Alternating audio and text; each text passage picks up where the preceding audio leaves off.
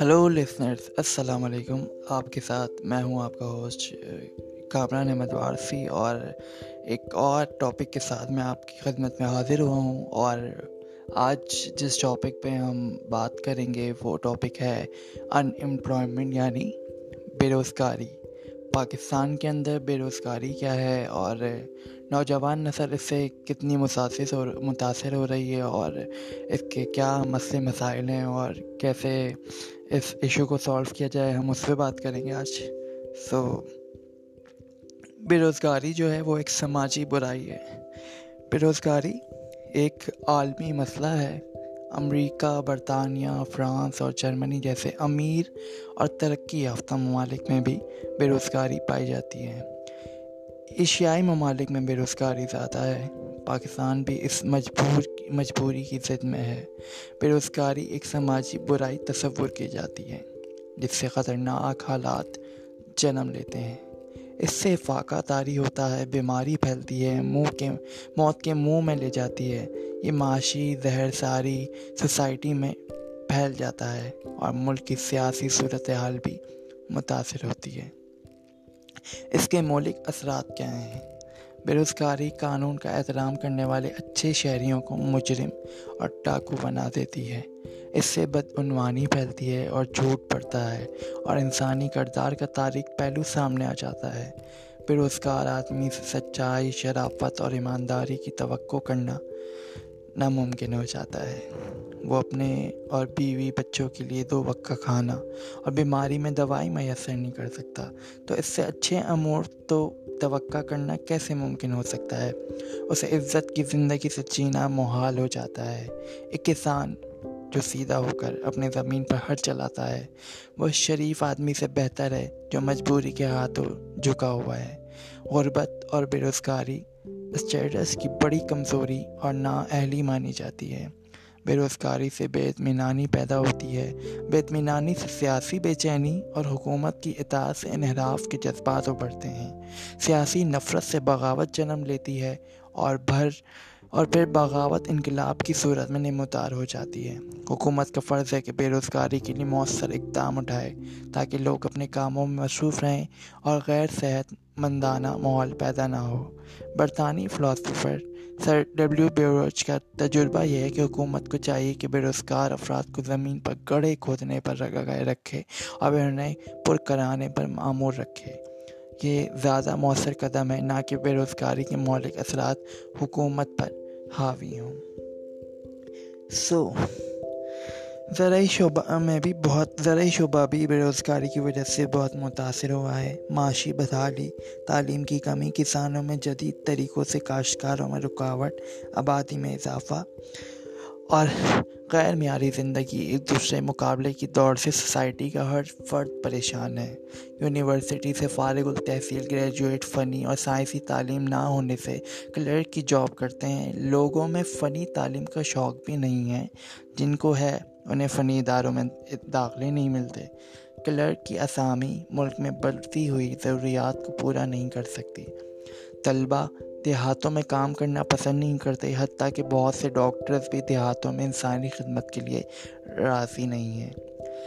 پاکستان کے دیہی علاقوں میں فنی تعلیم کے مراکز کھولے جائیں، کیونکہ آبادی کا اسی فیصد سے زائد حصہ دیہاتوں میں آباد ہے۔ انہیں فلین تعلیم کے ساتھ زرعی تعلیم بھی دی جائے تاکہ زراعت کے شعبوں میں ہم ترقی کر کے زرعی پروڈکٹس کو ایکسپورٹ کرنے کے قابل ہو جائیں۔ دیہاتوں میں زیادہ سے زیادہ فنی اداروں کو سہولتیں دی جائیں تاکہ دیہات اور شہر کا فرق مٹ جائے۔ اس سے لوگ شہروں کی جانب رخ کرنے کے رخ کرنے کے دیہاتوں کا رخ کریں گے۔ دیہاتوں میں یورپی دیہاتوں، دہاتوں کی طرح ہر قسم کی ٹرانسپورٹ اور دیگر ضروریات زندگی کی سہولت دی جائیں تاکہ دیہات اور شہر کا فرق مٹ جائے۔ اس طرح لوگ اپنی زمین سے محبت کریں گے اور قومیت کا جذبہ ابھرے گا اور محنت کی عظمت بڑھے گی۔ دیہاتوں میں ہر بچے کے لیے تعلیم کا حصول لازمی قرار دیا جائے۔ چین میں دیہاتی بچوں کو تعلیم دینے کے لیے کشتی اسکول قائم ہے اور استادہ گاڑیوں میں سوار ہو کر دیہی علاقوں کے بچوں کو تعلیم دینے جاتے ہیں۔ یہاں تک کہ ماہی گیر کے بچوں کو جو ماں باپ کے ساتھ کام میں ہاتھ بٹاتے ہیں، دوپہر کے کھانے کے اوقات میں کش، جا کر کشتیوں میں بیٹھ کے تعلیم دیتے ہیں۔ چین نے شہریوں کے ساتھ دیہاتیوں کی ترقی کو بھی ملحوظ خاطر رکھا ہے۔ امپورٹ کی حوصلہ شکنی۔ غیر ممالک سے اشیاء درآمد کرنے پر زیادہ سے زیادہ ٹیکس لگایا جائے۔ صرف ضروری اشیاء کی درآمد پر اجازت دی جائے، مثلا مشینری، کیمیکلز۔ فنی و طبی کت اور جدید سائنسی سامان وغیرہ، اشیاء سے غیر ضروری چیزیں منگوانے پر پابندی لگائے دی جائے۔ ملکی صنعت کو ترقی دینے کا یہ سب سے بڑا عربہ ہے۔ زیادہ سے زیادہ چیزیں ملک میں بنے اور لوگوں میں ہم پل وطنی کے جذبے کو بیدار کیا جائے۔ ہماری صنعتی پروڈکٹس کی زیادہ سے زیادہ ایکسپورٹ کرنے کے لیے حوصلہ افزائی کی جائے۔ جس سے ہنرمند اور غیر ہنرمند افراد کے لیے روزگار پیدا ہوں گے۔ اپنے ملک سے خام مال کی ایکسپورٹ بند کی جائے، اسے اپنی صنعتوں کے لیے اسٹاک کیا جائے۔ پاکستان میں غیر ملکی گھریلو سامان کی مارکیٹیں بند کر دی جائیں، ملک میں بننے والی اشیاء کی زیادہ سے زیادہ کھپت کی جائے غریب عوام اور حکومت کے چار یا پانچ سال۔ یہ ایک اہم ایشو ہے حکومت کا اور کیونکہ حکومت کی وجہ سے ہی ہمارے شہریوں پہ کیا اثرات ہوتے ہیں، تو یہ پانچ سال حکومت کے اوپر ہی نربھر ہوتا ہے۔ ایک مشہور مثال ہے غربت اور مہنگائی، چولی دامن کا ساتھ ہے۔ پاکستان کے غریب عوام پچھلے پچیس سال سے اس کہاوت کی بہترین مثال بنے ہوئے ہیں۔ ان پچیس سالوں میں پندرہ سالہ سیاسی پارٹیوں نے حکومت کی اور نو سالہ فوجی ڈائریکٹرز نے راج کیا۔ بر اقتدار حکومتوں نے غربت کی شرح کو کم کرنے کے لیے بہت سے اقدامات کیے، لیکن مناسب لائے عمل نہ ہونے کی وجہ سے اربوں روپے ضائع ہو گئے۔ حکومت کی طرف سے غریبوں کے لیے مختص کی گئی رقوم میں سے حد سے زیادہ کرپشن اور لوٹ مار کی گئی ہے، جس کی وجہ سے غربت کی شرح میں مزید اضافہ ہو گیا ہے۔ غریب غریب سے غریب تر ہوتا چلا گیا اور درمیانے طبقے کے لوگ بھی غربا میں شمار ہونے لگے۔ آئے دن بڑھتی ہوئی مہنگائی غربت میں اضافے کا اہم سبب ہے۔ چند سالوں میں مہنگائی کی شرح سو فیصد سے بڑھ کر چار سو فیصد تک۔ پہنچ چکی ہے، جس نے غریب عوام کی کمر کو توڑ کے رکھ دی ہے۔ پیٹرول، بجلی اور گیس کی قیمتوں میں ہونے والا اضافہ تقریباً تمام چیزوں کی قیمتیں بڑھا دیتا ہے۔ ان میں اشیاء خود و نور سے لے کر عام استعمال کی تمام چیزیں شامل ہیں۔ اس کے علاوہ حکومت کی طرف سے لگائے گئے ٹیکس عوام کو بنیادی ضروریات سے بھی محروم کر دیتے ہیں۔ ان حالات میں ٹرانسپورٹ، علاج، معالجہ اور تعلیم جیسی سہولیات حاصل کرنا ایک خوف سا لگتا ہے۔ پندرہ سالہ اعداد و شمار کے مطابق اٹھائیس فیصد لوگ غربت سے نچلی سطح پر زندگی بسر کر رہے ہیں۔ جن کی تعداد بڑھ کر چالیس سے بیالیس فیصد ہو چکی ہے۔ یعنی پاکستان میں تقریباً ساٹھ کروڑ بیس ہزار لوگ غربت کی زندگی گزارنے پر مجبور ہیں۔ موجودہ حکومت نے پچھلے چار پانچ سال میں غربت کے خاتمے کے لیے بہت سے اقدامات کیے، جن میں بے نظیر انکم سپورٹ بھی شامل ہے۔ اس پروگرام کے تحت ہر سال تیس ارب روپے کی رقم غریبوں کی مدد اور بحالی کے لیے مختص کی جاتی ہے اور چار سالوں میں سات سو ارب کی کثیر رقم اس مقصد کے لیے خرچ کی جا چکی ہے۔ اس کے علاوہ امریکہ اور برطانیہ جیسے ترقی یافتہ ممالک غربت کے خاتمے کے لیے اربوں روپے کی امداد فراہم کرتے ہیں۔ لیکن ان سب اقدامات کے باوجود غربت کی شرح میں تیزی سے اضافہ ہو رہا ہے۔ بنیادی ضروریات اور کھانے پینے کی چیزوں پر لگائے گئے ٹیکس نے عوام کی کمر کو توڑ کے رکھ دیا ہے۔ سوال یہ پیدا ہوتا ہے کہ اربوں روپے خرچ کرنے کے باوجود حکومت غربت اور مہنگائی کو کنٹرول کرنے میں ناکام کیوں ہے؟ حکومت کی ناکامی کی چند وجوہات یہ ہیں۔ غربت کے خاتمے کے لیے مختص کی گئی رقوم کی غیر مصنفانہ تقسیم۔ حکومت کا اصل مسائل کی طرف توجہ نہ دینا۔ حکومتی اداروں میں ہونے والی کھلم کھلا کرپشن اور لوٹ مار، غیر ملکوں سے حاصل ہونے والے امداد کے غریبوں تک نہ پہنچنا، بجلی، پیٹرول اور گیس کی قیمتوں میں ہونے والا اضافہ، بنیادی ضروریات کی چیزوں پر لگائے گئے ٹیکس۔ سو آپ سبھی جانتے ہیں کہ ہمارے یہاں تعلیم ایک تو سب سے مین ایشو ہے کہ تعلیم نہیں دی جاتی۔ کچھ لوگ تو اتنے غریب ہوتے ہیں کہ وہ اپنے بچوں کو پڑھا نہیں پاتے۔ اب یا تو وہ پڑھا لیں یا پھر اپنا گھر چلا لیں۔ تو وہ شروع ہوتے ہی اپنے بچوں کو کام پہ لگا دیتے ہیں اور جن کے پاس تعلیم نہیں ہوتی، ان کے پاس جن کے پاس تعلیم ہوتی ان کو نوکریاں نہیں ہوتیں تو اس کی وجہ سے وہ غلط رستے چوز کرتے ہیں، جیسے ڈکیتی لوٹ مار اور بری بری کاموں میں پھنس جانا یا پھر غربت ہونے کی وجہ سے یا اپنی خواہشات کی پوری نہ ہونے کی وجہ سے اکثر یونیورسٹی کے اسٹوڈنٹ لائک جو اچھی یونیورسٹی سے پڑھ کے نکلتے ہیں اور وہ چاہتے ہیں کہ ہمارا بھی ایک اسٹیٹس ہو اور اچھی لائف ہو، لیکن ان کے پاس جاب نہیں ہوتی تو وہ غلط راستہ اپنی خواہشات کو پورا کرنے کے لیے استعمال کیے جاتے ہیں، استعمال کرتے ہیں۔ کیونکہ حکومت جب ہمیں جاب فراہم نہیں کرے گی تو ظاہر سی بات ہے انہوں نے یہی کام کرنا ہے۔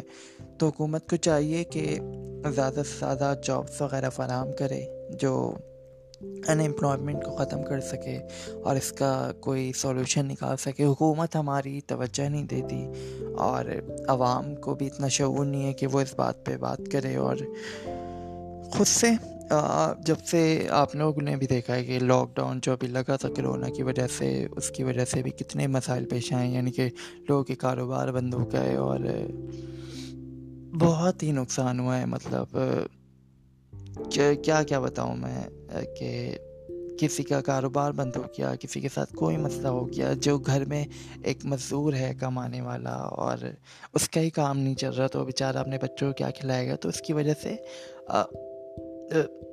معاشی بدحالی اور کہہ سکتے ہیں کہ غربت کے ڈیرے گھروں میں اور مطلب کہ جو بے نظیر انکم سپورٹ کی بھی آپ لوگوں نے سنی ہے کہ جو رقم دی جاتی ہے وہ مجھے نہیں پتہ کہاں گئی ہے، کس کو مل رہی ہے مطلب غریب کو تو وہ نظر ہی نہیں آتا کہ مل رہی ہے۔ تو اگر اس طریقے سے رہا تو آئندہ آنے والے سالوں میں مجھے نہیں لگتا کہ یہ کنٹرول ہو پائے گا اور اس پر عمل درآمد ہوگا۔ سو میرا مقصد بات کرنے کا صرف اتنا ہے کہ لوگوں کو کم از کم آپ ایسی ورکشاپس ہیں جو نہیں پڑھ پا رہے یا نہیں انہیں شعور ہے کہ وہ کس کام میں زیادہ دلچسپی لیں۔ تو ان کے لیے ایسی جابس نکالیں یا پھر کچھ کرے ان کے لیے جو غلط رستے پہ جانے سے بچے؟ کیونکہ آپ لوگوں نے دیکھا ہے کہ باہر امریکہ یا یورپ یا کینیڈا جاتے ہی اٹھارہ سال کی عمر میں ہی بچے کو ایسا کر دیتے ہیں کہ وہ خود سے اپنا خرچہ وغیرہ نکالے اور اپنے اپنے مالی حالات درست کر سکے۔ مطلب وہاں کی حکومت اتنا سپورٹ کرتی ہے تو پاکستان کی حکومت کیوں سپورٹ نہیں کرتی؟ تو میرا مین مقصد ہی یہی ہے اس پوڈ کاسٹ کو بنانے کا کہ ہمارے اندر شعور آئے اور ہمیں پتہ چلے کہ ہم نے کیا کرنا ہے۔ خود خود سوچیں کہ کس طرف ہم نے جانا ہے اور جابس ہم نے، کیونکہ مجھے نہیں لگتا کہ حکومت ہمارے لیے کچھ کر سکے گی، تو ہمیں اپنے لیے ہی کچھ کرنا پڑے گا۔ کیونکہ حکومت سے تو مجھے کوئی خاص، بولتے ہیں نا اس کو کہ وٹ ایور یعنی کہ خاص مجھے توقع نہیں ہے ان سے حکومت سے کہ وہ کچھ کرے گی۔ کیونکہ بجلی، پانی، گیس کے مسئلے ہی ختم نہیں ہو رہے تو ان امپلائمنٹ تو پھر دور کی بات ہے۔ سو امید ہے کہ آپ کو میرے پوڈ کاسٹ اچھا لگا ہوگا، تو ہمیشہ کی طرح اس کو لائک اور سبسکرائب لائک اور شیئر کرنا مت بھولیے گا۔ اور جاتے جاتے ایک اور بات کہوں گا کہ اپنی دعاؤں میں مجھے ہمیشہ یاد رکھا کریں، کیونکہ آپ کی دعاؤں کی وجہ سے ہی مجھے اتنی ہمت ملتی ہے اور پوڈ کاسٹ بنانے کی اور آپ لوگوں کی طرف اپنا ٹاپک لانے کی اور اس پہ ریسرچ کرنے کی کہ جس سے آپ لوگ کو زیادہ سے زیادہ اویئرنیس ہو اور کچھ سیکھنے کو ملے۔ اور میرا اصل مقصد ہی یہی ہے کہ آپ کچھ سیکھ جائیں میری پوڈ کاسٹ سے، یا جو جن لوگوں کو نہیں پتہ ان کو پتہ چلے اویئرنیس ہو۔ سو دعاؤں میں ہمیشہ یاد رکھے رکھا کریں۔ اسے مجھے نہیں، سب کو یاد رکھیں۔ اور ہمیشہ خوش رہیں، اسی طرح مسکراتے رہیں۔ سو ان شاء اللہ نیکسٹ پوڈ کاسٹ میں میں آپ کے لیے ایک اور ایسا ٹاپک لے کر آؤں گا، جس پہ ہم بات کریں گے۔ اور ان شاء اللہ اس پہ بھی اچھا آپ کو ریسرچ ٹاپک ملے گا۔ سو جب تک کے لیے اپنے ہوسٹ کامران احمد وارثی کو اجازت دیجیے اللہ حافظ۔